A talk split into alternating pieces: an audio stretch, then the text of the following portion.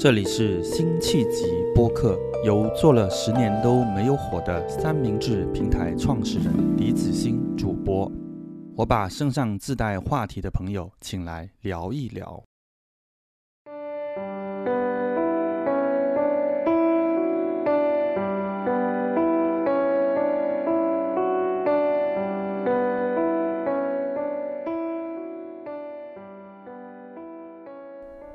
大家好，这期辛弃疾的节目有一点特别，是我们跟不合时宜播客的一次串台。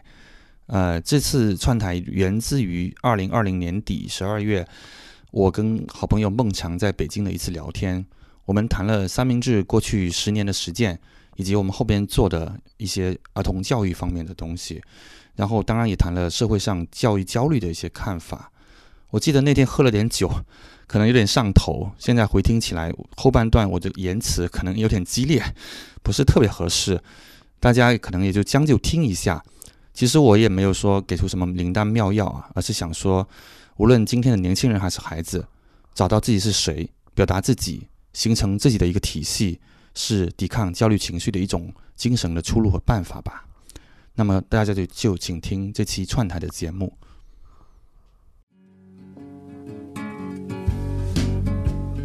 我觉得代表他们一种思维，就你做任何事情一定要有所谓的很明确的目的，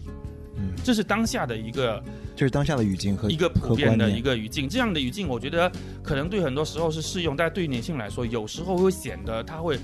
阻碍你去做一个事情，迈出第一步。对对，那样那样的一种冲动。父母究竟能不能接受一个有特点？但是学习成绩或者说你的文凭比较一般，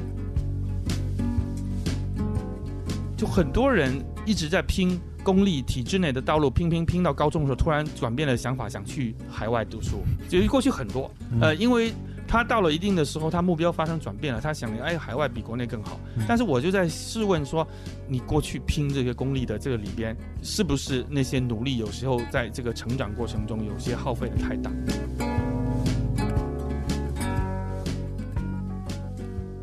大家好，欢迎收听不合时宜，我是孟尝。今天很高兴请到我的老朋友李子欣，那他是三明治的创始人，也是一档新的播客《辛弃疾》的主持人。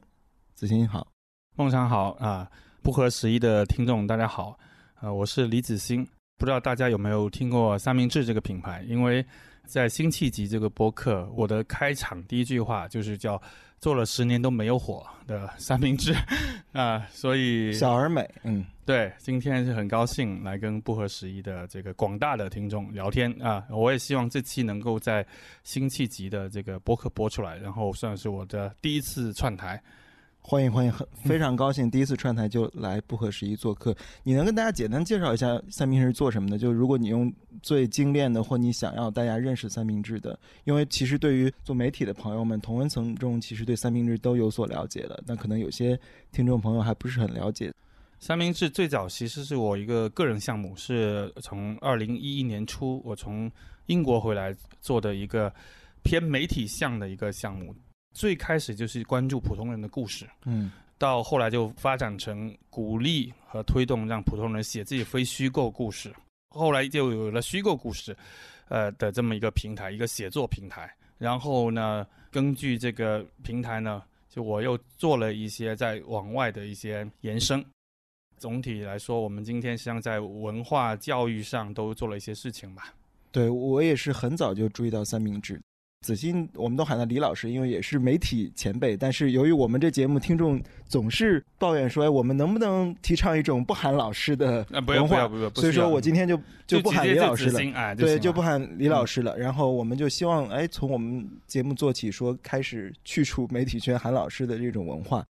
其实也是前辈了。你在开始做媒体的时候，我还没毕业，那你其实一开始也是媒体背景，你是媒体人，然后你做了几年媒体，然后去了英国，回来后做了三明治这个。对，我是一九九八年的人大新闻学本科，二零零二年毕业就工作，做了七年，去的英国，当时还是拖家带口，就是一家三口，去的英国。当时就已经成家了，对我结婚你是早婚啊非常早，早婚早育。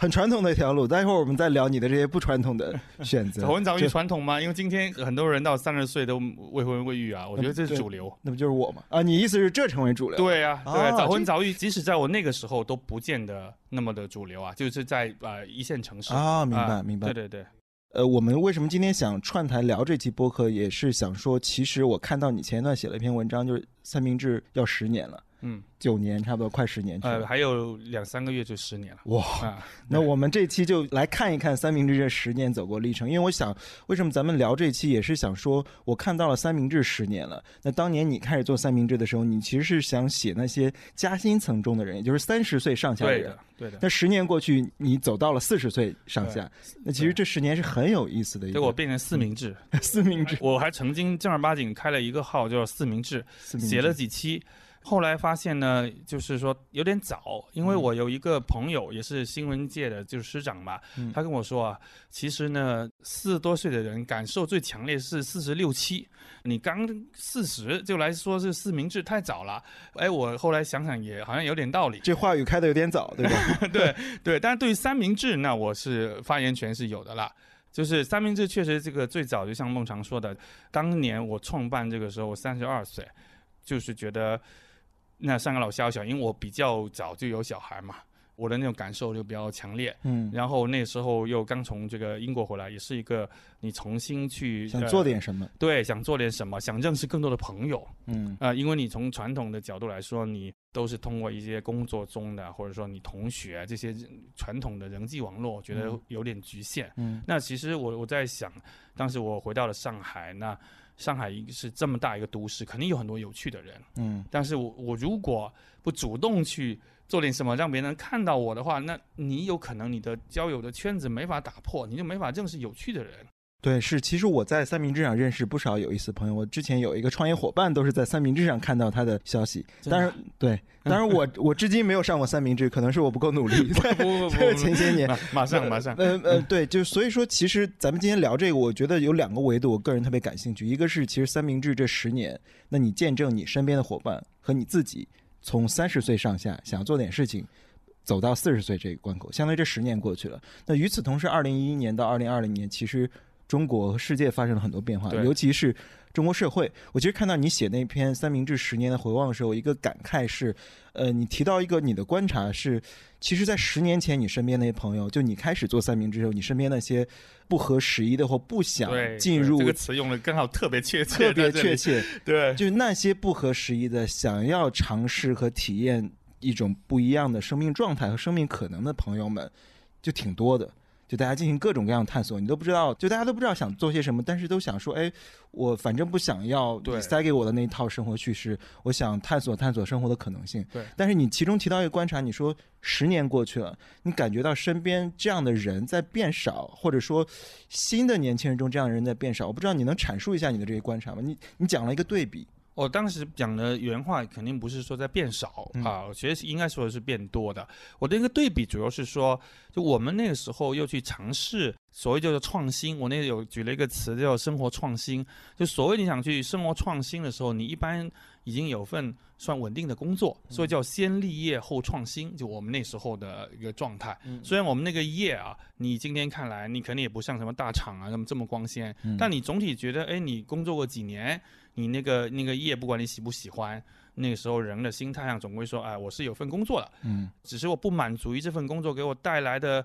那样的一个生活模式，然后我就想创新。那、嗯那时候创新做点什么都是新的，因为那时候 gap year 也是一个很新的一个事儿。是是，然后哪怕你随便辞个职，都已经很让你的朋友圈、让你的这个呃父母啊都会震惊一下，因为你裸辞嘛。你骑单车去西藏，然后回来做个分享会，啊然后一一堆人听你讲，对对对那时候那时候北京上海氛围是这样的，开个咖啡店已经也是一个很大的事儿，去个大理很大的事儿。所以呢，我们变得我们这种创新就好像也没什么历史包袱嘛，你就先试着。嗯，呃，但是其实那批人在当时也是算是小部分人啊。那么十年后呢，我会看到说，其实有创新过年轻人，那那多了去了。就大部分的年轻人都创新过，但他们的创新是更多的可能在甚至读大学的时候。嗯就开始尝试了我们那些那年所谓创新的这些事儿。就所谓只要是不一样的一些尝试，对，嗯就尝试的特别早。嗯，那尝试特别早，其实是个很好的事儿，因为比我们更早能打开嘛就。机会多，他肯定对对信息的对接触都不一样。对，但是呢，嗯因为他们没有立业，当然我们所谓今天这个立业更难一点的。呃，我不是说立业一定要买房子才立业，我们那时候也不是说到三十每个人都有房子，也不是这么说。嗯呃，但是因为嗯年轻人在创新之后，他到了一定程度，他觉得还没有立业，这个时候父母啊或各种横向的比较 peer pressure 嗯一起来，那种创新就可能马上就会被压下去了打消，就压下对，会趋于保守。包括你看今年疫情，就会有人很多年轻人的选择是趋于保守的。是我觉得这只是一个有趣的对照，我没有在说孰好孰坏。嗯。对，但这种压下去，你觉得是跟时代的变化有关啊？就是为什么当年你身边那群年轻人，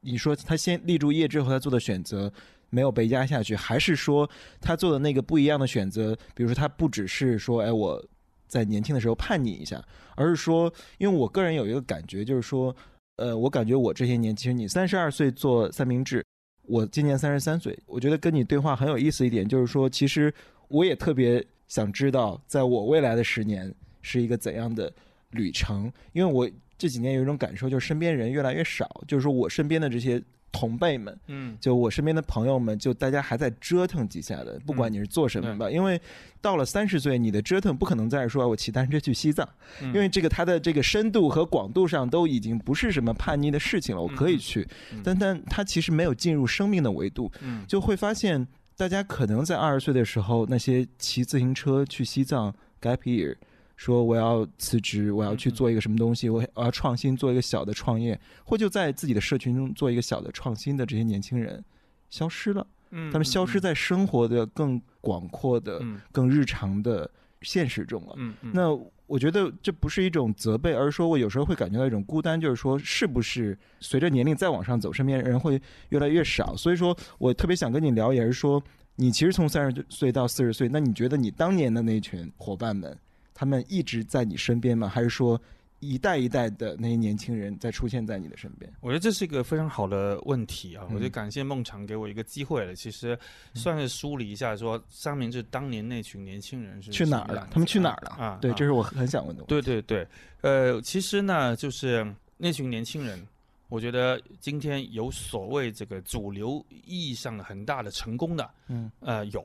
啊、比如说可能有几位现在创业，就是就是都快上市了，嗯可能离上市只只剩一点点、距离。嗯然后呢，呃，也有一些可能看起来就是说，呃，所谓比较消失在这个大众公众语境里的嗯有，或者说，先不要说我们是不是当年的那样的一群。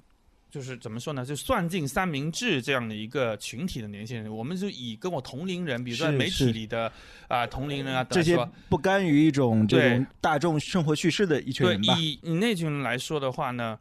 也有今天就是说，在我看来，所谓的世界说的普普通通、按部就班的也蛮多的。那这样说，它背后的这个意义在什么地方呢？实际上，我更想说的是，像你刚刚说的那样的一个话题啊，我能够感受到最大的不同是我们那时候，因为你大概三十岁左右来做这个创新，因为你是一个新开始的一个东西，所以那时候做创新这个的同龄人呢，基本上没有太多的一定要做出什么样的一个目标和目的感。我相信你可能，比如你跟张安定聊啊，他们也未必在一开始的时候就很清楚知道就很清楚是是什么。嗯但是呢，我们是怀着一颗还蛮，就是你哪怕是玩票，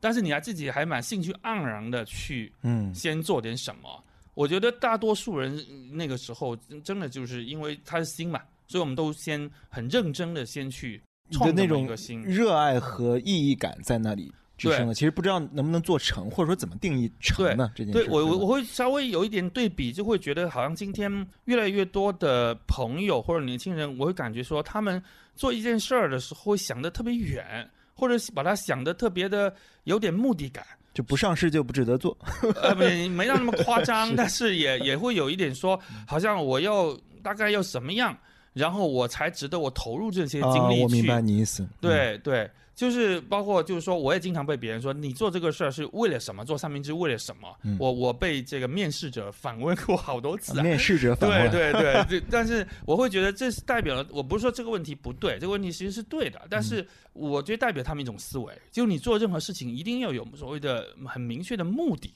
嗯，这是当下的一个就是当下的语境和一个普遍的一个语境。这样的语境，我觉得可能对很多时候是适用，但对于年轻人来说，有时候会显得他会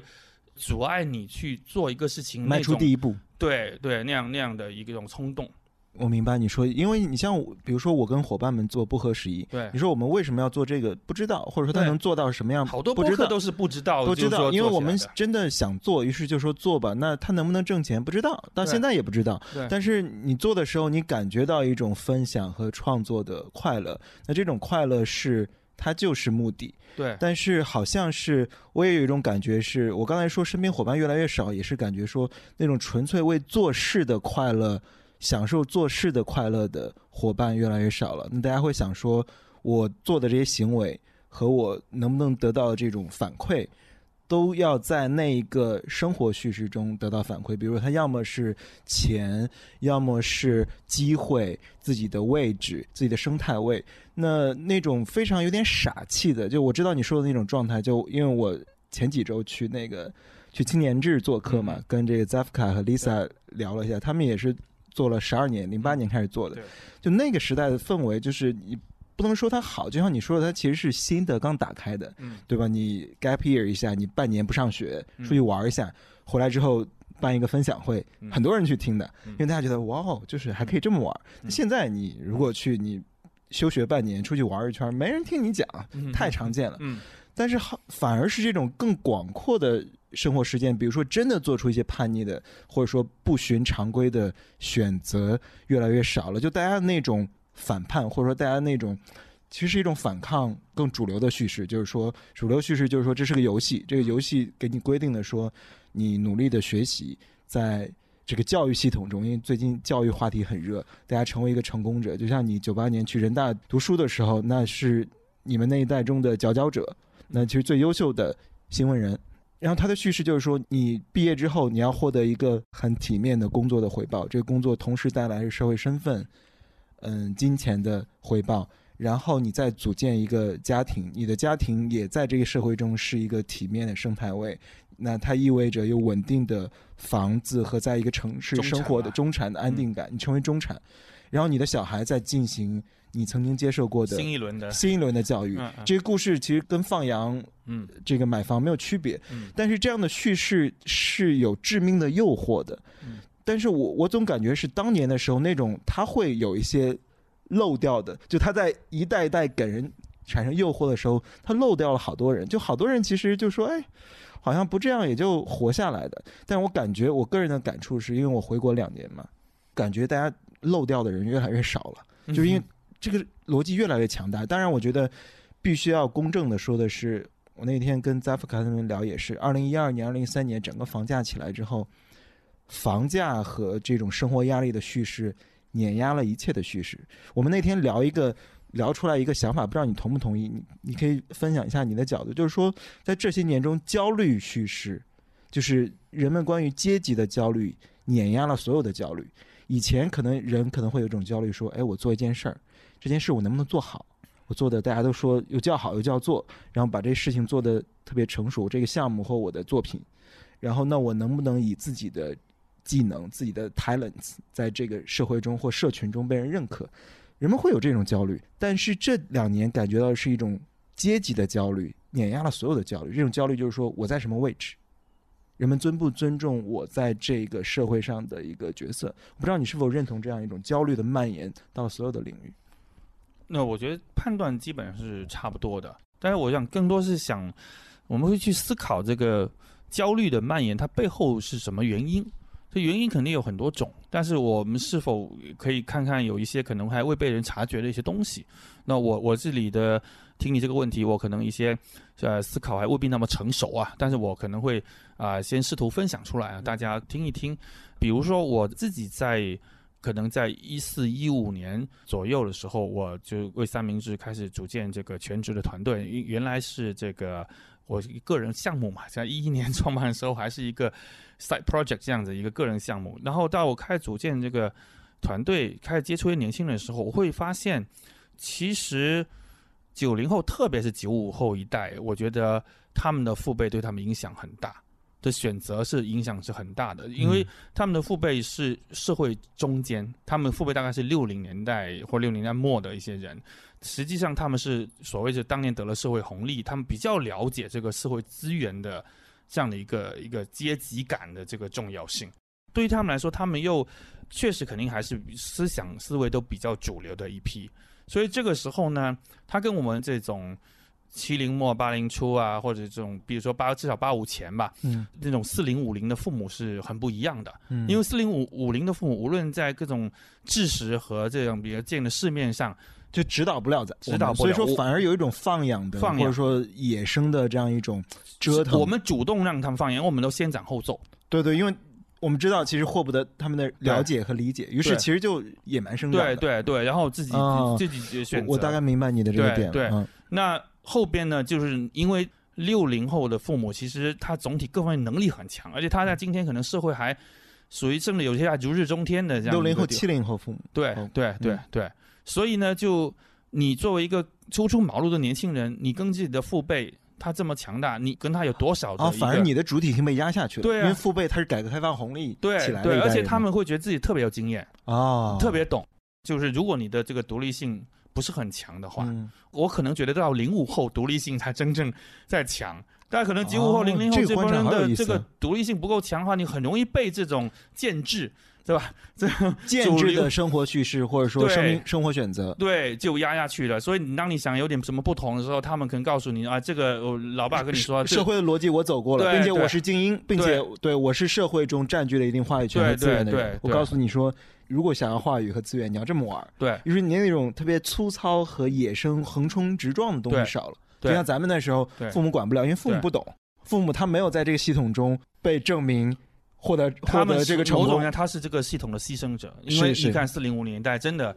一辈子的各种从下乡、下岗、下海，对，他没有赶上这个叙事的红利，就上升期，对，就这个系统的上升。我们的父母基本上属于是。过早的这个，因包括特别是下岗一代啊，嗯，四十多岁就进入了等待退休，是。他们实际上是把人生一些希望寄托在下一代，他会寄托给你，嗯，但是他做不了什么，他不知道你该怎么做才能满足他的寄托，他不知道你该怎么做才能在这个社会站稳自己的脚跟，对。于是你就得到处去冲，而且我们天然确实有反哺他们的一个需求，我们得反哺他，比如说我父母的第一次坐飞机，嗯，第一次可能住星级宾馆都是我要去完成的。哦，然后这新一代年轻人可能他们的父母本身就是空中飞人，他本身就是在这个市场化浪潮中起来的六零后、七零后。对对对。哦，这个观察好有意思。而且他们确实会相信当年的那样一种比较主流的成功逻辑，因为六零后、七零后主流成功领域也是金融啊、法律啊，嗯，等等一些比较。这跟九八五相亲局都挂起来。我们我们前段时间做了一个九八五相亲，就你相信你在这个系统中曾经被证明过的。玩法和游戏规则，你知道这样做能够让你取得一个不错的位置。这个位置其实到顶天不就中产阶级嘛？对，就是他觉得说你至少不会差。嗯，大家其实这个模式反而框死了。嗯嗯嗯。于是更少那些不知道这个人怎么长大的那种野路子。对。哦，这个很有，因为呃，我不知道你是不是有一种观察，就是当年你们做媒体，包括甚至我进入媒体行业的时候。就同行中这些做文化行业、做媒体相关的，好多小镇青年，嗯，就是大家都是来到大城市读书，读完之后可能有些文字上的才华和想法，然后去媒体里横冲直撞。我现在在遇到一些比较年轻的媒体朋友，其实很多他们在很小的时候就有极好的文化资源，就他们从小就是就是大城市小孩儿，于是这样也跟当年的这种。小镇青年组成媒体中流砥柱的这个现象很不一样，就好像现在小镇青年他可能出来，我不知道还有没有机会或有没有想法去从事，不是那么很快能够被系统盖戳、认证以及接纳的收获，可能都没有什么现实收获的文化行业或媒体行业或所谓他们说没什么用的务虚的行业。我觉得这个也是我的一个。就不成熟的一个感受。我最近也有一个观察，有一个歪理。嗯我最近开始面试多了一点之后啊，我忽然发现小镇或小城青年，嗯我觉得他们的似乎身心比大城市的孩子出来更平衡一点。更平衡一点。对对对，我我会有一点点，就是当然可能些个例，不能嗯完全没有人口统计学什么的，嗯包括就是说我老家广东潮州。嗯还有一些类似这种规模的，可能四五线小城啊，我还面试了一些其他人，嗯就是当一在一个小城市，其实它的这个文化资源属于还可以，嗯，然后你在一个小城市里边，你你只要是一个类似于一个家境不要太差的那样的，嗯你其实获得这个城市最好的教育资源不是那么困难，它不会像一个嗯大城市的那么的。那么竞争，因为北京、上海今天这个教育资源的极大的白热化，是因为很大的马太效应，它让你在中学甚至小学一定要进到那 top，你才能一路的 top 下去。就你对那种梯度和系统的感受特别强，对不对？如果你在大城市里，在大城市，你很早要进入一个梯队，你知道是有系统的，因为那个梯队是有生态位的压力逐级下下降的。哦。我明白你意思。而在一个小城市里边，给你举个例子最好了，就我像我这个外甥女，她现在在北京 读书啊，读大一啊，嗯马上今年大二了。嗯那那我们那个全市最好的中学，就是后来呢，不是都相应的扩招了嘛？嗯那相应的扩招了之后，那其实你进去也没有到那么难。嗯然后大学不也扩招了嘛？是就如果以一个小城市，像尤其像可能广东那边又跟长三角不一样，嗯就大家精英感没那么强。父母会认为说，哎，读一个本科一本吧，然后你有个工作做不错了，嗯。所以呢，父母给你他制造的一个压力感也没那么强，嗯。所以他在一个当地已经最好的一个中学，那里可能因为大学扩招之后，可能我记得好像本科率是百分之九十几，一本率百分之六七十，嗯。这个数字放在上海、北京也也不行的啊，嗯。就是北京、上海的牛校是一本率百分之九十九，嗯。但是对于那个那里的孩子来说，他们可以了。那这样子，他反而有一点时间去探索一些其他的文化资源，就做点文学社，弄点什么事情。啊他的成长的过程我，觉得自己还不错了，已经反而有点平衡。哦。但是你在一一开始就在北京、上海，你会觉得你要做 top 中的 top，那永远有一个无止境的 top。他不是说要做 top 的 top，他是绑上了那个战车，你的哦大量的时间被补习班和被一个哦看不见手的系统被控制，你的可能青春、你的时间都耗在里边了，嗯，所以所以使你可能发展你要去满足这个系统对你的期待和要求。因为大多数时间都用到里面是是。那你自己的那种那点小小的抵抗、小小的自我发展、自我建设的那个东西就被碾压过去，因为你的叙事不够强嘛。这个叙事就是说，哎，人是不是应该有点自己的东西？那个东西很快就压下去。因为很多孩子今天在他很小的时候，他其实没有这个议价能力的。嗯，然后你的父母都是刚刚说的这种七零后父母，都是属于九八五 或者什么，都是经过这个来的，他就相信过去自己这个那个逻辑。验证过了，并且的确验证过。，对，然后只是他们都非常没想到说今天这样的一个竞争比以前就武装到牙齿的这样子，所以他们能想到就是说，那我跟上武装到牙齿。是啊，是、啊、对对，我就有军备竞赛嘛，军备竞赛，我升级，我一定嗯。要升级，所以那这个升级上，这孩子是没什么议价能力的，是他就被绑上这个哦你战车了。说这个很有意思一点，就是这跟刚才咱们吃饭的时候也聊到一点，就是说，其实这些父母他们说的是事实，嗯他说的是一个事实来着，就是他在这个游戏中的成功和你这么做会获得某种结果，其实是 facts。嗯，但是唯一值得质疑的就是说，这样的游戏、这样的路径是不是唯一的游戏？还有时代可能在变化。对真的在变化。我看到那个张之喜，就是就是另一个博客随机波动的主播，他在微博说了一段，他就说。他个人感觉到特别不能感同身受的，就是近段不是教育内卷嘛，对就是教育又热起来了。就是待会儿咱们可以聊到你对教育的一些观察，包括三明治做的一些事情了。因为这个教育年年是热点，但是今年由于内卷的出现，所以卷的特别厉害我。也做了一期内卷，结果也被骂得很惨。对，肯定就是说，是不是就是何不食肉糜什么之类的？啊，对对对，嗯，对，因为这个内卷，他说的其实就跟刚刚你说这句有点像，就是我觉得也有点道理，就是说你在这个系统中做到最好，在这个游戏中打怪升级打到最优，但时代在变化，这个系统对你的要求，你在这个系统中所证明的那些能力，可能你离开校园这个体系、这个教育体系之后就已经没有用了，嗯，因为时代已经变了。对那可能你在接受教育的时候，它就在变化，或者说这套教育所要求的那些能力，现在在这时代中已经不重要了。嗯，于是，那你还在去那个系统中提升自己的那个但能力，但是我觉得很多父母是有很大的被这个系统里边诱惑，就是但需要但需要你很招强大的心力啊，他那些金字招牌标签，清华北大啊、这是标准品啊，这是标品的安呃，稳感，对吧？对吧？就是不管他学到什么，但是他觉得他能拿到这个东，这能兜底，金字招牌兜底啊。对对对，嗯是啊，对我觉得刚才你聊到这一点很有意思，就是说，可能我们这个时代的变化对人的要求，或者说嗯，什么是一个能够立足的、成熟的、理性的，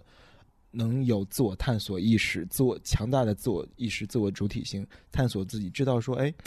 我这一辈子该怎么过，这一生该怎么度过的这样的人，对这样的人的要求和这些维度，跟咱们教育中要求的这些不是很一样。教育其实不太鼓励。就是或者说至少我们理解的国内的教育不太鼓励这一点，包括人的感受力，那块被掩盖了，完全被掩盖而了。这一块恰恰是现代生活非常非常重要的最重要的，在我看来是最重要的。共情、嗯，感受力、对。创造力、表达表达能力，嗯，没有这些其实很难在当代生活中过得好。这种嗯。好就是那种真正的幸福感吧，就是说你对，你怎么跟你的这个生活的这种冲突和解呢？就你感觉到说，哎，我活着，我上班，然后我也有朋友谈恋爱，结婚或不结婚都行，但是不拧巴。我觉得就是教育，其实我个人去回头去反思，我接受教育也是各种野生，就是你就是野蛮的横冲直撞，自己去摸出来的。其实你都就没有经验。比如说我如果如果有一天我有了小孩，告诉他什么样的教育模式可以是一个值得走的，我都不知道。因为没有经验可以总结，他就是横冲直撞摸出来的。但是我感觉这些东西其实，在教育中没有给我，就是琢磨清楚怎么度过这一生。所以说，我觉得就回到教育上来说，就现在大家这种卷，先卷自己的，就是说，哎，我要在这生态位位中获得什么？我要读到硕士、博士，然后 anyway，我出国留学都是为了一个文凭，我不管。很有意思，很多人向我来咨询留学的事情，都是咨询说自己回来后能找到什么工作，而不是说那整个过程把你推向了一个什么样的人。嗯就大家不看那个真正重要的东西，而看的是一点在我看来毫无价值的东西。还是目标嘛。还是目标导向，嗯就是说兜底，嗯说哎嗯我对吧？我是不是去了 LSE 或嗯 或牛剑之后，我至少人家说哎我尊重你是个 LSE 和牛剑的，就兜底。但是你这个人会成为一个什么样的人，大家不关心的没，有人关心，因为这个东西不是标品，嗯我无法向你保证你去了什么。做了什么留学可以成为什么样的人？那大家关心标品的东西，但恰恰标品是没有价值的，是没有保证的，只有那些非标准的东西有保证。你说标品没有价值，很多人应该不同意了。我觉得是是是是，这这肯定会被批判，但是它有兜底的价值。但是但是这其实也是那天跟 Zaf 他们聊，就是说我个人的一个感受，就是说这些年大家往外。这种外就是人的生命状态往外探索的那种东西在往回收，嗯就是人们活得更不打开了。嗯嗯嗯，而这种其实聊到恐惧感，我不知道，我刚才聊到焦虑，其实也是感觉，我感觉到当大家做一个决定，或做一个事情，或做出一个生命选择的时候，首先是一种恐惧，就是我不确定我是富足的，我是充实的，我是拥有的。我感觉那种东西在失去，也可能是也有朋友跟我聊天，就是说，哎，你是被国内打磨的。就是还不够狠，就你多待几年就狠。但我待了两年之后，我感觉我更自洽了。就我跟国内生活的自洽就在于，我永远是一个外者，就是我因为我知道我不在这个游戏里，并且我已经想清楚我不会玩这个游戏了。是吗？我表示怀疑。你表示怀疑？呃对对对对对，因为我觉得你完全不在这个游戏里，好像也不是一个最好的一个状态。你最好是你既在它又不在它。那怎么就是那我就是要抛给你一个问题，就是怎么在这个游戏里同时是他的一个 outsider？就嗯，你有没有嗯被他的强大的逻辑卷进去？因为当代生活的这套东西是有诱惑力的，嗯就是我想这也是你聊那一期的时候，为什么呃很多人批评，包括有时候我聊一些更无所畏惧的打开的生命状态的时候，别人会觉得说哦，你们站着说话不腰疼。嗯那我想我其实是能够共情人们的状态的，因为我看身边的朋友，包括我看我的。呃，网友的状态，我其实可以理解人在一种系统中，因为我觉得“系统”这个词太好了，年度词汇。嗯嗯人在系统中的时候，打破它是困难的，至少从观念上打破它是难的，因为它就在你面前像一个牢笼一样，铁笼把你拴住。那抛给你就是说，你觉得人是可以在这个游戏玩这个游戏，但是又不被他的这种东西裹挟，强大的逻辑裹挟。好，怎么做到？我确实觉得还是有可能的。你看到一些人做到了，什么样的人？这个是还是打个比方来说比较清楚啊。所以你以教育来说啊，因为我补充说一点，为什么我还想能说点教育？是第一，我是两个小孩的父亲，然后我是呃零五年第一次做父亲，一五年又做父亲，我两个时代做父亲的观感和亲身体会。我觉得他们现在一个一个五岁，一个十五十五岁，而且我这次在英国把他们带回来，一共独立带了五十天两个娃，因为我太太之前有事先回国了。你独立带了五十天，五十天，对对，然后还经过了隔离啊，我一个跟娃所在。那你平时是一个会承担百分之百你这部分育儿责任的那？我觉得我在家里的育儿承担基本上就是五五开呀，跟我五五开啊。嗯，那这那待会儿可以分享。你这带五十天，你继续说。所以我是说，呃，大多数人，百分之九十几的人，嗯，肯定都在系统里边。你不管你愿不愿意，是。那问题来了。你既然生在系统里边，你也接受，嗯，你如何活得不那么被系统完全所支配？这就是我是是是吧？对一种不焦虑的育儿方法。因为我看很多人在各种新闻评论下面说，就是吓得更加不婚不育了，就绝育，对，吓死了。就一是婚姻让人恐惧，二是生了娃之后的教育焦虑让人恐惧，那还不如不婚不育。百分之九十几人在这个系统里面，你要寻找不被系统。完全支配，我没有说一下子说啊，我一点都不焦虑，我一点都不想不要一下追求那种程度。嗯，我说的是说你多少有一点主动权，你多少有一点手上的牌，有一点跟他 bargain 或者讨价还价或者你自己探索的一些东西。嗯，我觉得这个是大多数人其实是能做到的。嗯，那这个做到以一个过来人的这样的一个角度来说呢，比如有几种方式啊。嗯，第一。一定要掌握信息权，这这个是媒体人的的一个算优势吧？优势啊，一个习惯。嗯，信息权 在今天真的很重要。你展开一下。呃，比如说，因为那个在教育这里边，它有很多很多的这种所谓的门道。那这些门道呢，它又分为，当然就是说，大家都在谈什么六小强啦、海淀六小强啊，那些是普通门道。因为就是说，你稍微去看一下，大概这个市面上态势是什么样，这个是一个普通的一种。一种一种消息，你你多多少少听听就行了。你如果你听的太多，又被他绕进去了，你还不能完全把他就是说奉作鬼孽，就是那种完全被绕进去。你多少了解一点面上的东西。其他的信息包含什么呢？比如说，呃，我经常就是说有一个词，就是包括中文很难翻译，就 alternative 是吧？就另外的一个解决的可能是什么？那现在的这个中国的教育，实际上。它是有被市场化打开了一些口子的，嗯，包括无论从上海的、北京等等各地，现在更加都是都是过去二十多年都，呃，展开了一些比如民办教育的尝试啊等，像办法上海的民办的中小学教育是做的非常好的，嗯啊，但也很难进，对吧？那这个问题就来了，是不是难进？这完全是看情况，因为每年都有新学校，每年都有很多的一些学校，你敢不敢试？你敢不敢对？然后你就去做信息权啊、筛选啊、了解啊、仿效啊。你相信自己的判断，而不是说所有人在谈论的说，哎，这个学校好，排名我只去第二名的。对对，我小孩小升初，我发现学校的这个政策解释的不清不楚，因为学校不要你那么清楚，因为他们不要你有太多知情权，对他要把握他一个运作的空间。那我作为一个媒体人，这个是可忍，孰不能忍，是吧？那你怎么你要了解吧，对吧？你要就，但我觉得过去这几年算是自媒体这方面做了很多工作，他们还是很多人去把它给就是弄得还是比较清楚。那时候就更加就是很多不清楚的地方。嗯，真的从什么学籍，或者说从如果你做了这个选择，比如说你这个学校上不了，你的退而求其次，你要被分到哪里去，什么什么的。没有人直接把这个答案端给你面前的，嗯，但作为家长，你要不要了解？这个其实有渠道了解的，嗯，包括大家就是说，很多时候会说被这个恐慌，呃，有一种惊吓到的，比如说，呃，上海或者北京是什么？如果你不努力，其实上海是有百分之五十的学生不能上高中的，其他都去职校了。这是前几年特别流行的一个，让所有家长就是闻之色变的一个，就是啊。哇，这真的吗？我一不留神，我小孩就变成职校，因为在中国职校的名声就是那么的对吧不堪嘛。嗯，而事实呢？事实是怎么样子呢？实实际上呢，你就要去查，每年教育局去看。北京的比较幸福的，北京供给多，北京有百分之八十三的能够升上普通高中。嗯啊，那上海大概百分之六十四左右。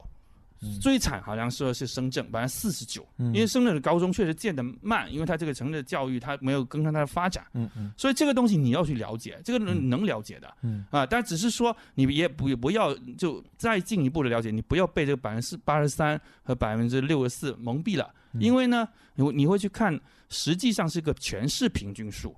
那好一点的学校基本百分之九十九都上上上高中，是，它这个被拉下来是可能郊区的一些学校。百分之五十能上高中，嗯，这个马太效应是极其的明显的，是是，所以它背后是有这样的一个东西，你就有一个不能被教育蔓延过来，你照单全收了，你你就你这个就是一个一个你你的我刚刚说获得主动和独立思考，你在这里边我们说独立思考，你也得有你的独立思考，嗯，你你你有什么战术，嗯，这这个这个就是其中我觉得就是说你能够多少跟他有点主动信息权，信息权很重要，嗯，然后呢？从第二来说呢，我个人是觉得，实际上还是要稍微敢走一点，不走寻常路。嗯，一点点勇气，不需要这种彻底退出。这种不走寻常路，它体现在什么地方呢？包含在你让你的孩子在某些方面有点特色都算，但这个特色，它有可能就不是那种，嗯。主流评价体系里边，什么奥数啦，什么那种刚刚大家那种焦虑节目里边说到的那常见的那几款，对不对？但实际上，你的孩子有点特色，有一点点作品或什么的，我觉得在一些可能升学过程中之类都有帮助。因为当你有一个时候真的有个机会去举荐推荐你的孩子的时候，重新其实回到是一个人跟人交流的一个情境里。嗯，那你的孩子有没有故事可讲啊？你有一个比较好的特点，那是不是有点故事可以讲啊？你比如说说每个全部有又有看苍白的证书来代表你这个孩子，实际上那不是一个很好的 storytelling。嗯，你这个逻辑实际上延伸到你的小孩，如果是申请海外，那就更加了。那个 P.S. 里边，你有没有你的故事点？嗯，这个就是很多后来这个中国的孩子到了要被留学机构包装的时候，显得非常的笨拙，要去刷经验，对吧？对，显得非常的笨拙。但实际上，这个东西如果尤其你原来又有一定这种准备的话，其实你的孩子身上的故事点是什么？嗯，这就是我我其实从一个媒体人做转到教育的这这样的，我发现其实 storytelling 在这里边太重要了。但是很多人就没有故事可讲，很多人是实际上首先是没有去有讲故事的意识，是，所以这一点上，你的孩子，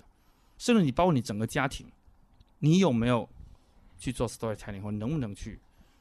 看看你你你们有什么你有什么特别的地方？嗯，就我我觉得，因为当你有机会见个校长，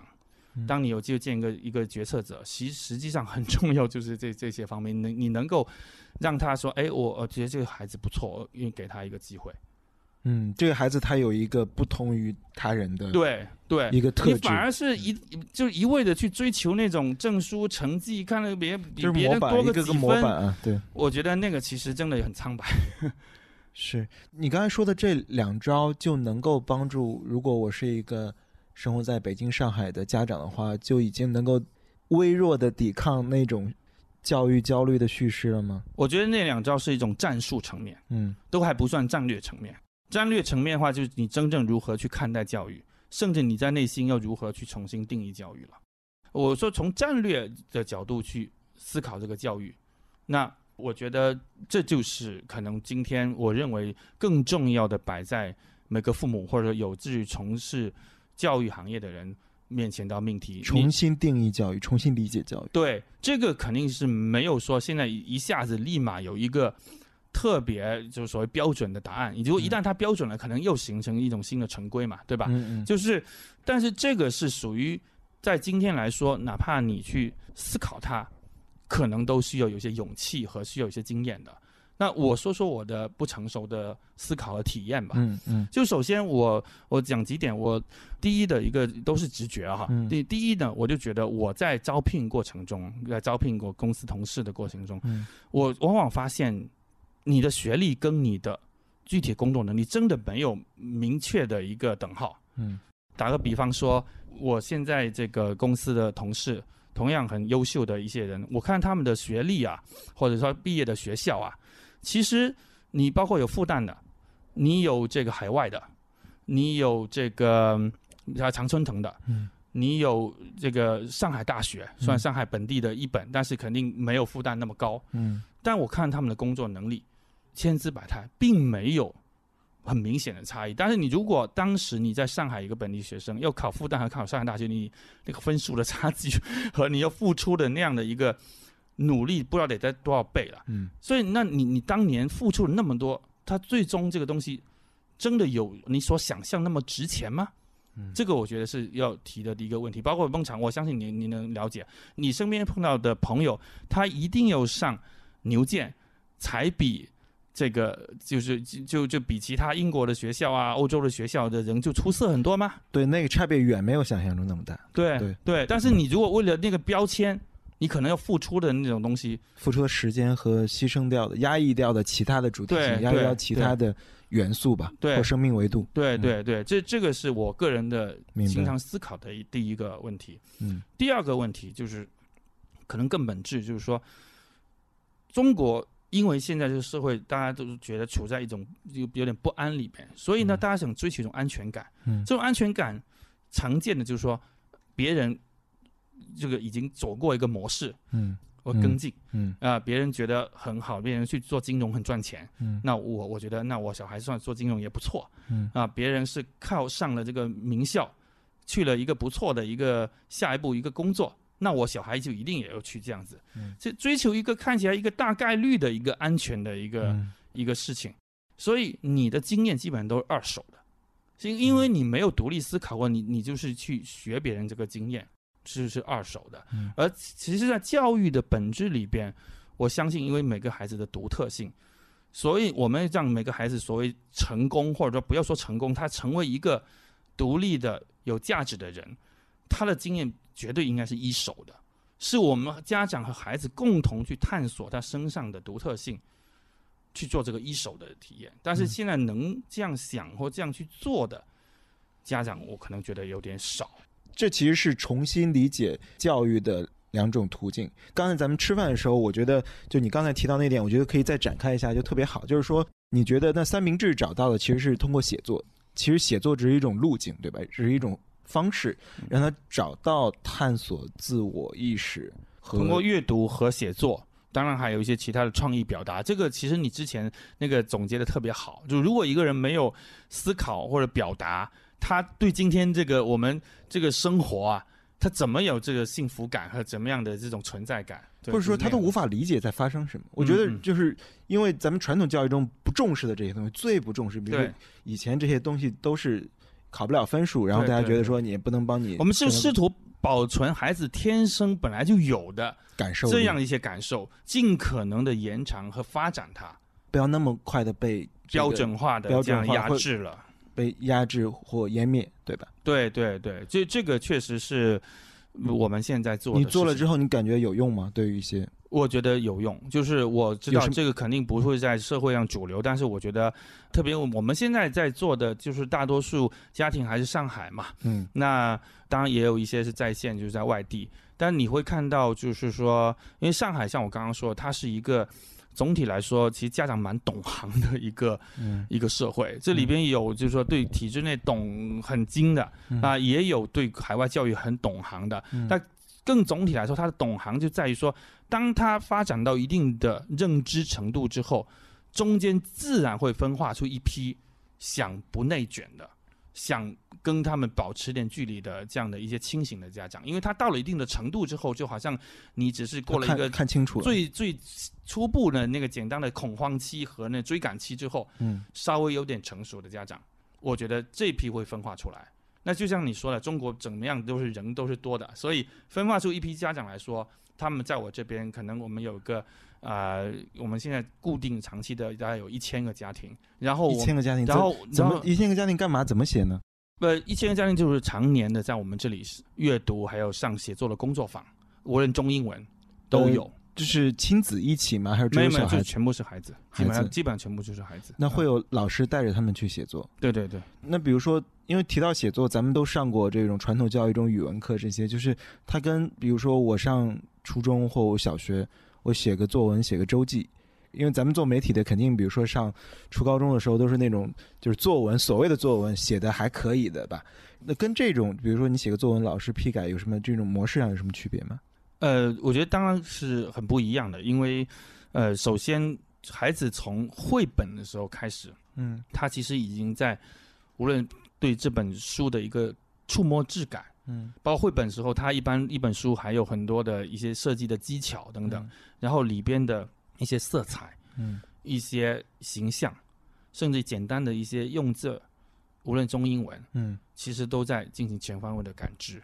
啊。嗯然后这种这种感知，我们引导他阅读是没有标准答案的，对吧？这对种感觉。对对，我们我们是引导他阅读，寻找合适自己的程度的，能够理解的，爱上阅读这个事儿，已经在今天本身都不容易了。对于嗯今天这么电子化的儿童来说，嗯我们让他们爱上阅读，他能够哎看完一本又再想看一本。嗯，最小年龄多小啊？最小，呃，这整个中国的一个有趣的面貌就是，接触英语的孩子年龄绝对是最小的，就是呃三四岁你都看，家长肯定要要让他接触了，而接触中文基本上要等到你写会写一点汉字，一年级下学期吧。嗯所以中文的这个教学啊，比英语，说实话就是基础更差，因为中文的真正的这种写作、啊、阅读的感受，基本上在体制内的这一套完全是是没有的，是是就是甚至负面的，摧毁还不如不教呢。摧毁的差不多了。所以说，你们相当于一边他们上公立教育学着，你们这边在矫正着，对，是的，是的，在抵消那些负面的。对对对，这些家长也不容易，也不容易。最近一个九岁的孩子，他说他叫《电脑和爸爸》这首诗，嗯。就是说他说第一句叫“电脑是爸爸的”，第二句是“爸爸是电脑的。嗯。啊”，然后电脑和爸爸都是我的，啊，我爱爸爸和电脑，这是他第一小节。我觉得得这个很有意思。是是是，啊，爸爸是电脑的，对就是整天坐在电脑前。对对对，就是都很有这个这很有意思个，是是有观察感。很有很多观察嗯，这是很真实的观察。嗯，啊，但是这些是在传统教育里边是我们没怎么被是鼓励的是缺失的啊，基本上你就让老师让他们写记一件小事儿，记一件有意义的事儿，怕是北京、上海的优质教育，你说的这个前提哪怕是海外路线的中文教育，是对对，我觉得你在说的时候，我作为一个未婚未育的人，我听到之后有点，嗯、有点共情，在这个系统中的很多家长，就是说很魔幻，你嗯费了最大的力气，嗯拼了最大的争抢，无论卷内卷，去争来的这个资源，比如说是个很好的小学。很好的中学，那你所获得这个校教育系统也不过是这样。嗯，首先我当然觉得天下教育没有完美的，嗯。包括因为我的儿子和女儿，我今年疫情的时候我们在英国，嗯。他们也接受了一点教育啊，嗯。呃，儿子是去年就先去了。其实我不是说英国教育就完美的，嗯美国也一样，嗯。我我们不能够有一一种好像一定就是 take for granted 这样子的啊，好，然后呃，所以教育这个话题，全世界都在探索，嗯，包括芬兰教育美誉很高，但是现在也有人在质疑芬兰对，教育。周轶君之前做了一个系列嘛，啊啊啊。嗯，他对，也也有人在质疑芬兰教育，包括质疑芬兰教育能不能在中国的这种在地性很难。是。是很多批评啊嗯。那所以本身我觉得我们不能够就是说呃幻想完美的教育。就一个完美的 solution，嗯啊，嗯。但是教育里边很重要的一部分确实是家庭教育，就是父母对他的影响很重要。嗯。所以我们刚刚前面说到这么多，说到底，他实际上我回到我刚刚提到那个命题那个问题，父母究竟能不能接受一个有特点，但是学习成绩或者说你的文凭比较一般，呃，你接受一个这样的孩子，还是说你宁愿去培养一个看起来就是光鲜、标签都特别完美，但是可能是一个有没有特点，或有些时候不心理幸还被有福的人，不有有幸福的人，啊，或者哪怕他心里没问题，我们就都说这都是正常的情况下，我肯定还是更喜欢这个有特点的人。但是那今天我包括有多少全世界家长有这个勇气？全世界也是命题，虎妈也是这个命题。是是是，对对，哎，这个串起来，这个有意思，嗯对不对？所以就是说，我们家庭教育里边，你首先每天给孩子灌输的是一种什么样子的一种？我我昨天刚看了《棒少年》这部电影，呃，我正打算去看，对，就是评价很高。是，我有点不同的意见。嗯首先，我觉得可能因为纪录片拍摄的难度，嗯叙事上有一点不像电影那么连贯，而且剪得特别碎。嗯但更重要的是，我觉得很多人没有提到这里边，其实一个教育价值观的问题。嗯，那些孩子很多确实是孤儿或家里比较贫困，你会看到说，其实不只是他们的父母在跟他们说：“哎呀，你家这么穷，你除了打棒球，你以后是没工作做的。”嗯，连教练都都在这么说。嗯但我觉得父母可以这样说，我觉得他们可能文化程度不高等等。嗯但教练你，你我觉得真的不能这么说。嗯教练真的是要去激发他们，你对棒球的这种热爱，你在里边有没有找到你们？但是可惜我在里边，教练跟他们不断的训话对话当中，我更多看到是一种棒球是一种手段，呃，也不是说手段，第一对他们肯定有用，但而且教练更大的程度是利用一种集体在裹挟他们，嗯，说打成这样，我们怎么能看你？你三次都打不倒我，我怎么靠你去打？就还是狼性教育嘛，狼性，就有一种就是说都在谈集体的荣誉、嗯集体的这个东西。那那些个人，每个小孩的这个个人，他在参与这个角色里边，他究竟是什么？父母和我那些教练也部分扮演了父母的角色了，因为嗯他们在那体校里边，嗯你所带来的价值观，你所引导的这个东西，对孩子一辈子，我觉得影响太大了。是你刚才提到的这个点，我觉得是一个非常根本的、很激进的一个，嗯呃，激进我这里是中性的词，嗯是一个对于教育的畅想。就是这句话提出来，我觉得是非常重要。我想每个人都可以想一下，就是虽然很多年轻朋友，包括我个人，其实还没有进入这种育儿阶段，但是比如说未来有一天，包括我们再去理解。每隔一段时间都会回来的教育焦虑的时候，我觉得这个问题是非常非常根本的，就是说你问自己内心能不能接受一个有特点、活得幸福、知道自己的主体性和有些自我探索，但是他在社会中不是最成功，未必能那么未。必就或者说什么是成功的？我觉得你这其实提出了一个解构成我我其功叙事了。实有想补充的更彻底的一点，嗯这个实际上就是对中国人育儿观念的一个重大的拷问。嗯你育儿究竟是不是为了所谓维持你这个家族的什么社会阶级啊、嗯呃地位啊？因为我中国人还想什么怕阶层掉落，就最大巨大的焦虑。但如果我我想，其实今天我接触到很多父母的观念，实际上已经所谓的悄悄的西化在这个观念上，嗯因为就像刚刚说的，这样的一批家长，包括我们自己，嗯基本上都是属于自己能够动手丰衣足食的。嗯基本上早在这个抚养孩子的阶段，已经没有说要指望他们以后来说来回报你很巨大的财富嗯回报啊。包括你嗯说那么多人送小孩去美国，都动辄几百万，他孩子真的能赚几百万给他回来吗？嗯都很难说。其实大多数家家长心里是清楚的，不一定有这个东西。那既然这样，你能不能更进一步，直接了断的想到你的孩子就是他们自己的人生，就是他们自己。真的跟你没关，跟你的真 ego，跟你的那种真的没有荣太大关耀感就没有关系了。你试图可以影响他们，但你的影响本身是不一定能成功的。嗯所以他们有他们的命运，你让他们去探索他们自己更早的有自己的特点，然后他们过成什么样子，不关你的面子，不关你的财富，难道你这样的不能放手吗？嗯难道你还是要所有一种过来人爹味十足？就像我们说的，说嗯只有这样才最好的，只有这样我把你辛辛苦苦，我对你那么苦，我把你抚养这么大，那可能那个孩子不要了，他也不会幸福。嗯对不对？因为我们今天实际上为了这个害怕跌落，为了害怕他赚不了跟我一样多的钱，过不了这样的生活，我就试图要把他影响到那样一条道路，看似成功概率很大，但实际上我觉得这样的时代正在过去。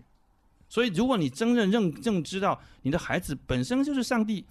或者我们说上天吧，嗯给你的一个礼物，这个礼物也是有期限的、哦。嗯，它跟你比较稳定的绑定期，也就是呢，我们可能个十年、十几年。你想通了这事儿，你想通了我早就想通了。你小孩十五岁，那他可能再过三四年对，就要走上这样的对对对，，而且他现在已经开始这样他，就不理你说什么了。我没有说不理说什么，我觉得真正不理说什么呢，可能还是父母沟通有问题。嗯，你你你是他朋友，你是他朋友做你要做他朋友嘛，对吧？他朋友，但是你又试图说你他又也影响他最终他的 decision making，我觉得你这个事儿不要指望太高。嗯嗯，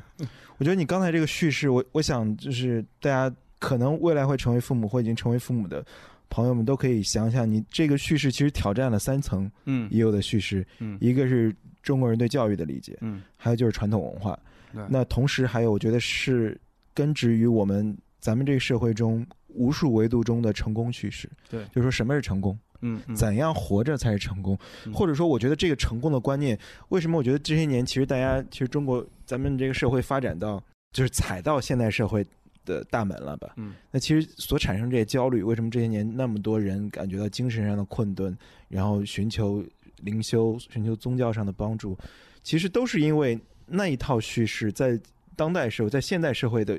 这种形态中，其实不太顺了。我觉得很多经典它值得重读，我们往往忽略。我、嗯我们最近在给孩子开了这个乡土中国的这个阅读课，费孝我们请？对请了这个包括费孝东，其实他的大弟子嗯都来呃辅导了一下。嗯我自己也也也重读，然后我觉得哇，真的，其实那么薄的一本书，对，那么薄，那么牛，里边真的有很多很多我们其实真的我们忘记了的东西。嗯里边谈到的一个点，就跟刚刚说的非常映映射啊，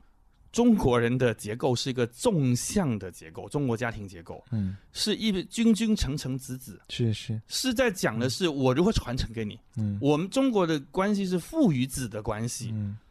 然后子在与孙的关系。嗯那夫妻之间的关系是中国的父结构，它不那么重视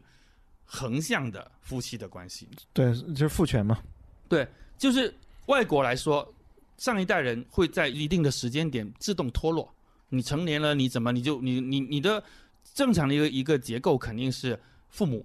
加孩子。嗯我如果是说我带我的家里人来，一个外国人说，他就很明确，肯定包含老婆和小孩。嗯如果中国人说我带我的家里人来，那你真不知道他带多少人来，就什么样的人都可以算是自家人。嗯啊，但是他最其中最稳定的一个结构就是一个所谓纵向的结构。然后呢，中国另外的纵向结构也体现在女性也是纵向结构，永远是婆媳之间的问题。是，横向的都是好像一种分工，一种大家相处不那么重要，你们之间的感情你们都不那么横向无法控制嘛，对嗯，大共同体跟小共同体是同构的，对。嗯。所以这个其实是中国文化里面很植根很深的地方，所以才说我们才所以说扎特别深，在教育里边，你一定要想去控制下一代，嗯你一定要让下一代所谓这个更正了。对他跟你的关系是什么？其实本质还是跟你有关。你说哦，我希望他幸福，我希望他好，对你还是希望他的好跟你自己有关系。无论是荣耀的、传承的，嗯其实就是还有包括一些面子。哎，我我的孩子混得好，或者说成功，那其实是我个人成功的一部分。就你还没有放下个体成功的那个执念，对对吧？我哪怕到了七十岁，我的孩子的成功仍然是我的成功的一部分。对对你其实大量的接触一线的这些家庭，嗯这些教育实践吧，这些不同的家庭有自己的想法，嗯被那么多的焦虑所包围着，嗯。弥漫在你中间。但你其实想的特别特别清楚，我想说的是，大家不要完全被我们现在做焦虑的这些教育节目 完全所带跑，就觉得完蛋了，不这么玩儿对对，因为因为据我所接触和观察的，其实中国还是有很多对教育有清醒认识的人，只是他们没有占据在这个一个话语资源，或者说他们不愿意去说个传染，传染没有焦虑快嘛，没有焦焦虑的流量红利嘛，是，对吧？你你很多做节目是为了焦虑的流量红利啊，嗯，那实际上很多人他可能选择不说，他在只是在做。他就是自己慢慢实践一种抵抗性的叙事。就，就像我刚刚说的，我其实认为中国的家长，其实我不说多，我觉得可能百分之四五十已经完成了一 some 一种程度上的 detachment，就是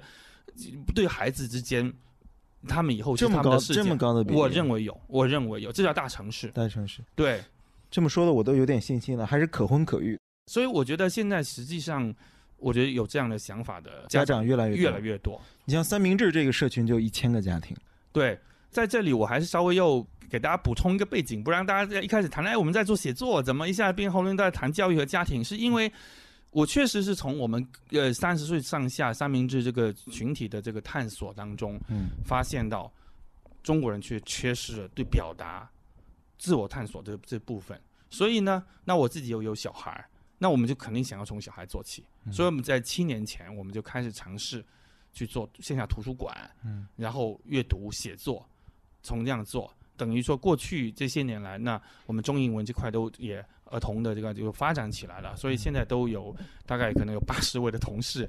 在上海这边做的，然后呃三明治的那块，相对看起来大家一看到媒体的年轻人的那块，我们还常年的保持了嗯。写作平台，做各种各样的事情。嗯。啊、那块也有很多专职的同事在做，嗯。所以现在它是一个文化和教育这两块都在一起，但是实际上在中国语境下，儿童做的事和成人做的事好像很割裂，但在我看来，我这实际上是一个一脉相承的东西，我们嗯。都是在教如何找自己，如何思独立思考，如何表达。嗯。对，啊，好棒啊！我觉得这样的事情，就像咱们刚才吃饭也聊到，它注定是小众，但是在中国，任何小众它都它有足够的体量，并且其实咱们身边的朋友，我们一直特别对三明治一种态度，就是觉得说，做了这么多年，就像你调侃的说，做了这么多年都没红，但是我觉得这件事情不需要红，因为把一件小而美的事情一直做下去，并且他做的其实逻辑特别自洽，特别清楚。其实非常非常重要的，这其实你做的这个事情，我觉得跟你这个阐述是一样，就是说我们怎么定义我们做一件事情的目的性呢？它其实一直成熟的、真实的存在着，并且它帮助了很多人，连接了很多人。那我们是不是能定义这件事情它做的是成呢？我觉得把一件事情做成，跟这个成功叙事又绑在一起了。所以说，呃，你刚才说的，我其实也特别。感慨就是说，我觉得我其实经常，我身边的朋友，我的同龄人大多数都成家，呃，或者说有小孩了。我经常跟他们沟通，他们跟我说的最多的一句就是说：“你这么说，或者说你不同意我们的做法，是因为你还没有小孩。如果你有了，你就理解我们的这种焦虑。”我觉得你提供了一个非常好的，回到那个词就是 alternatives。嗯那这样的选择真的有人在实践，并且它可能性，我听下来其实它也是一个一份挑战的邀请。嗯，就是说，根源其实就是父母，真的，而最难的难道不也是这样吗？嗯哼，因为如果父母说我没有时间，我也没有能力陪伴，嗯呃，我的小孩探索自己，找到自己的自我，去摸索、去感受、去表达，那我只能把它扔给嗯最标准的、嗯优质的教育。对我如果没有，我就去买。我去争抢最好的小学，不行的话，我就去买国际教育。嗯反正我没有时间，我没有能力。嗯于是采购，嗯就是我觉得很多人的焦虑集中在教育优质的教育资源是需要采购的，去市场稀缺的，是稀缺的。嗯于是你就要去抢、嗯去卷、去采购。那你没有钱去挣更多的钱来买到这种东西。但你其实提出的 alternatives 最重要的一点就是说，这件东西其实你不需要去买，对你反过来看看自己。你自己其实是不那么稀缺，你的时间和资源对于一个孩子，你如果全心全意对他是不那么稀缺的，你甚至都不需要全心全意不。需要市场化的，你就在这里。对你，你在你的那个 schedule 里面分出一部分，这绝对是你对很未来很好的投资。并且重新理解你的生命。我觉得其实 按照你刚才说的这种叙事去育儿，其实很多父母都需要重新理解自己的生命。那当然，你怎么理解你你过好这一生？因为很多人可能后半生觉得说我没有。我对人生没有想法了，嗯我的想法就是孩子对。那你肯定压垮了，对你肯定没有办法再按照你刚才说的这种叙事去慢悠悠的对，佛系育儿了。嗯，你肯定就要靠孩子嘛。嗯所以说，我觉得那相当于父母也要进行自我教育。那太重要了。实际上你，你自己觉得你活到三四十岁你就很成熟了吗？绝对不是。跟孩子一起成长。我们小时候，我们觉得一个三四十岁的人绝对成熟的不得了。当你嗯活到了现在，你三十三，我是也马上四十二，我我都没觉得我很成熟哎。所以大多数人的，在做这个育龄父母的时候，你不就三四十岁吗？嗯你那个时候你能有多成熟？你肯定还是自己在在不断的在还在学习。但大多数人的学习年龄其实就死在二十多岁了，就停止学习了。对，因为你就进入那社会角色之后，你不要学了，因为他塞给你一个东西，对，你对你就跟着走就行了呗。对对对，对，我觉得你说的这个其实听上去是一种嗯呃选项，其实对所有人都提出了更高的要求。我研究了很多的这样的他他们一些一些政策，我也知道说这个呃有很多很多不容易的地方。我我有同学也是这样子，但是我看到一个很很有趣的现象，就是包括上海也有，就很多人一直在拼公立体制内的道路拼拼拼到高中的时候，突然转变了想法，想去海外读书。就是过去很多，呃，因为他到了一定的时候，他目标发生转变了，他想，哎，海外比国内更好。但是我就在试问说，你过去拼这个公立的这个里边，是不是那些努力有时候在这个成长过程中有些耗费的太大了？嗯啊，当下的这种规划，肯定不是说一开始目标感觉很好，但是作为父母，可以用你在职场上、你在世界上的很多的观察、很多的经验，把心放低到跟孩子差不多一样平的水平线，共同来感受他所经受到的，比如说鼓励，所经受到的磨难，嗯。所感受他这个时候是需要什么，你你有什么资源帮助他？我觉得这个是一个相对的教育。嗯。对，那如果这个时候他需要去拼某个考试，嗯我也同意说你有时候就是要拼的，嗯那你就突击去拼好了。但是你不要长期把孩子放上一条明明知道对他长期可能性格也好，或者说精力体力有影响的长期的那么一个事情，你最终来说，肯定像跑马拉松一样，最能对孩子有用的，肯定还是那些性格、人的一些思维习惯最、根本的这些最根本的那些东但西。是这需要长线思维。对，短线的我其实也不是说你一点都不能做，嗯。你你佛到什么都不不学习不备考，嗯，不是的，一个有基本的性格、情商、解决能力，都知道在什么方面事事事情用什么的解决问题嘛。嗯，我我我觉得就是有有这样的一个独立思考，可能后边这个讲讲的有点多，我觉得我觉得挺好的。我想问你一个挑战性的问题，就是说，这个三明治的这个社群中，然后一个小孩在上海上菜场小学，当然这个标签是很有问题的，我就嗯借用一个社会上的标签。一个孩子上菜场小学，同时上三明治的工作坊，是一种怎样的组合？会成长出怎样的路径？嗯，我们的孩子现在最大的可能也就是十三四岁这样子，我很难说他十三四岁一下子就是说他未来怎么样子。嗯嗯那我也可以给出一个数字，就是在我们的工作坊里边，其实已经有一半，甚至可能一半以上的家庭是来自公立学校了。嗯因为过去这几年发生了什么，就是无论从呃相关的政策部门，呃，特别上海那边都不喜欢再发展私立学校，嗯 都是想各种政策，比如公民同招等等，来让更多人回流向公立教育倾斜。回流。嗯那他们这种情况，他们不敢冒险嘛？嗯你上一个又有号又什么的，那你嗯上一个民办上不了的话，那你你就可能得去菜小。那很多人就还是先不管你他对口的学校怎么样，他可能都觉得还行的话，他就先进去。嗯所以实际上我们的公立比例挺高，并不是大家所想象的说都是那种嗯要到海外路线，怎怎么没有不在国内混了才上我们这样子的嗯的的课的。那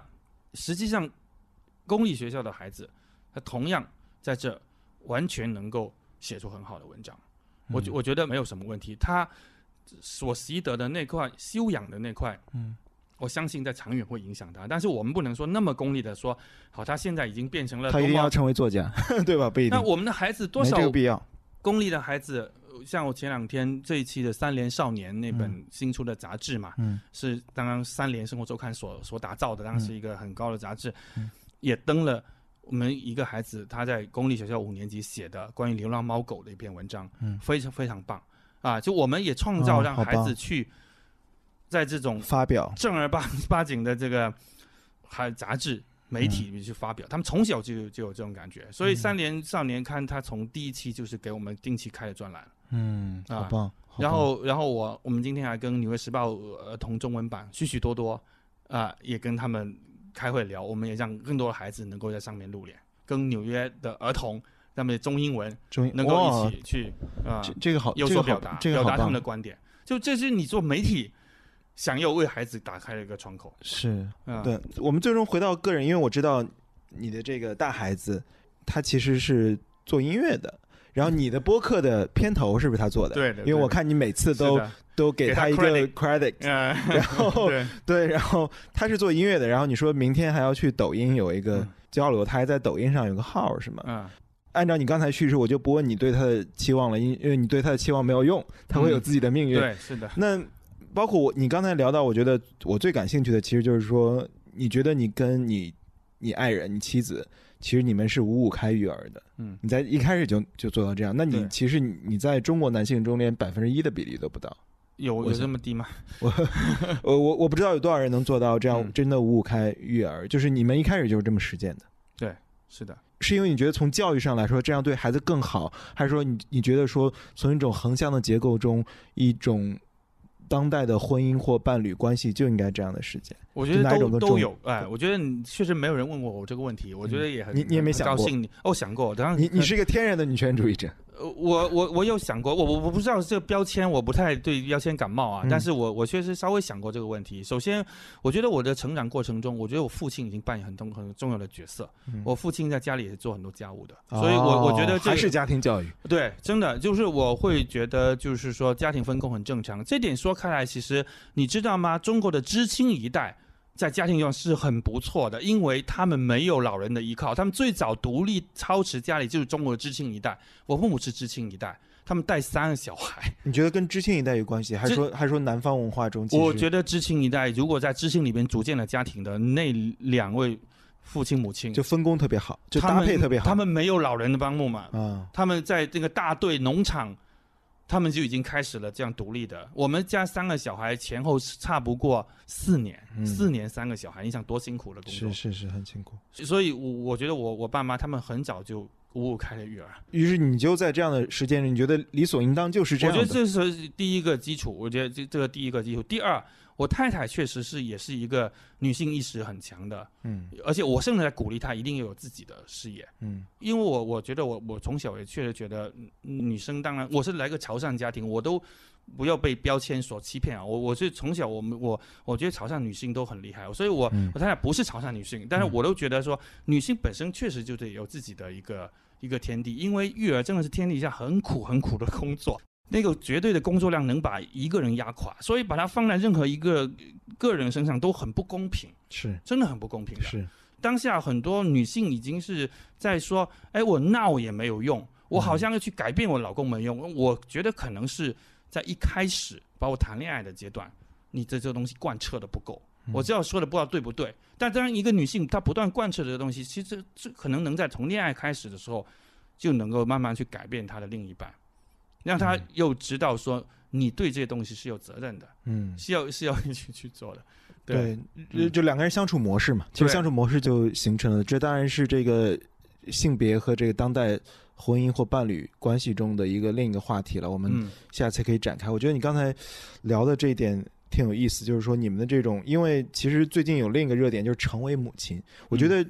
这些热点话题的出现是好事来着，因为嗯中国人终于开始。有意识去探索这些或反思这些无数的关系，这种关系中有原生家庭。其实原生家庭这个热点出现，就是人们开始反思自己跟父母的关系。是的你更年轻一些时候，我更年轻一些时候，人们都谈论爱情，但现在人们都说亲密关系，其实就是人们开始反思说，哦，我跟另一个人是一种关系来着，是这种实践关系来着。对。那现在人们人们反思育儿，反思成为母亲，有些人甚至一些媒体，他其实登出一些人后悔成为母亲这件事，我觉得这样的声音也是重要的。三明治也登过，，对，因为他没有想清楚很正常。正常。我觉得所有对这些关系的反思，都是人的自我意识的成熟和整个社会自我意识的成熟对。我觉得是非常棒的事情。当然，这是另一个话题，就是说，其实很多人后悔成为母亲，但我觉得从你刚才的分享中，你跟你的伴侣，你们两个人所探索出来这条，无论是你们两个的相处，还是育儿这件事情，你们都是虽然很累，有很多辛苦，但是你们还是觉得非我前两常充实天跟我的一个路径。的太太开玩笑，嗯我就说我在假想我的孩子，你看我刚刚说上天这份礼物是有期限的，嗯如果他真的十八九岁、二十多岁，跟你的这个相处只仅于仅限于礼貌，嗯然后稍微这么来去，我跟我太太说，我可能真的会有点后悔。嗯想到最后就是说，那你就更加要在现在跟他培养关系和感情。嗯，你如果从从小一直都不培养，那我觉得长大后形同路人，这是很正常的一个事情啊，嗯。那就太可怕了。所以说现在就反噬，很多人回头去看说，哎，我他跟父母没有那样的一种情感。所以说，我觉得近些年你肯定也注意到了，嗯也就近五年吧，这种什么什么关系，原生家庭关系、亲密关系，那现在其实就是呃母子、父子或者说育儿关系。对那这些关系其实就是人们终于回过头来了开始真正去感受、对对对理解。对，呃，这个之前什么之之前就稀里糊涂就过了。对，我觉得被你的这个育儿趣事治愈了，就好像也可以可婚可育了。我觉得这，你还有什么想补充的吗？我们差不多了。呃，我觉得今天其实谈挺挺充分的，挺挺好的。我觉得今天这个节目定位，我不知道你是要定位成变成一个很，因为谈了很多教育的东西，还是定位成一个主线还挺清楚。对，还是定位成一个说一个不知道怎样的机构，反正做了十年啊，但是至少跟大家讲明白，这个机构就是追寻自我的一个一个机构。嗯，然后我做一个前媒体人，因为又是一个父亲的身份，嗯把媒体和教育这两个现在结合起来，嗯嗯，独立的在做这事儿，而且我们现到现在也没有拿任何的资本投资，完全是自己在，八十多人呢。呃呃，也是在自己在做，因因为这样比较比较能实践。是。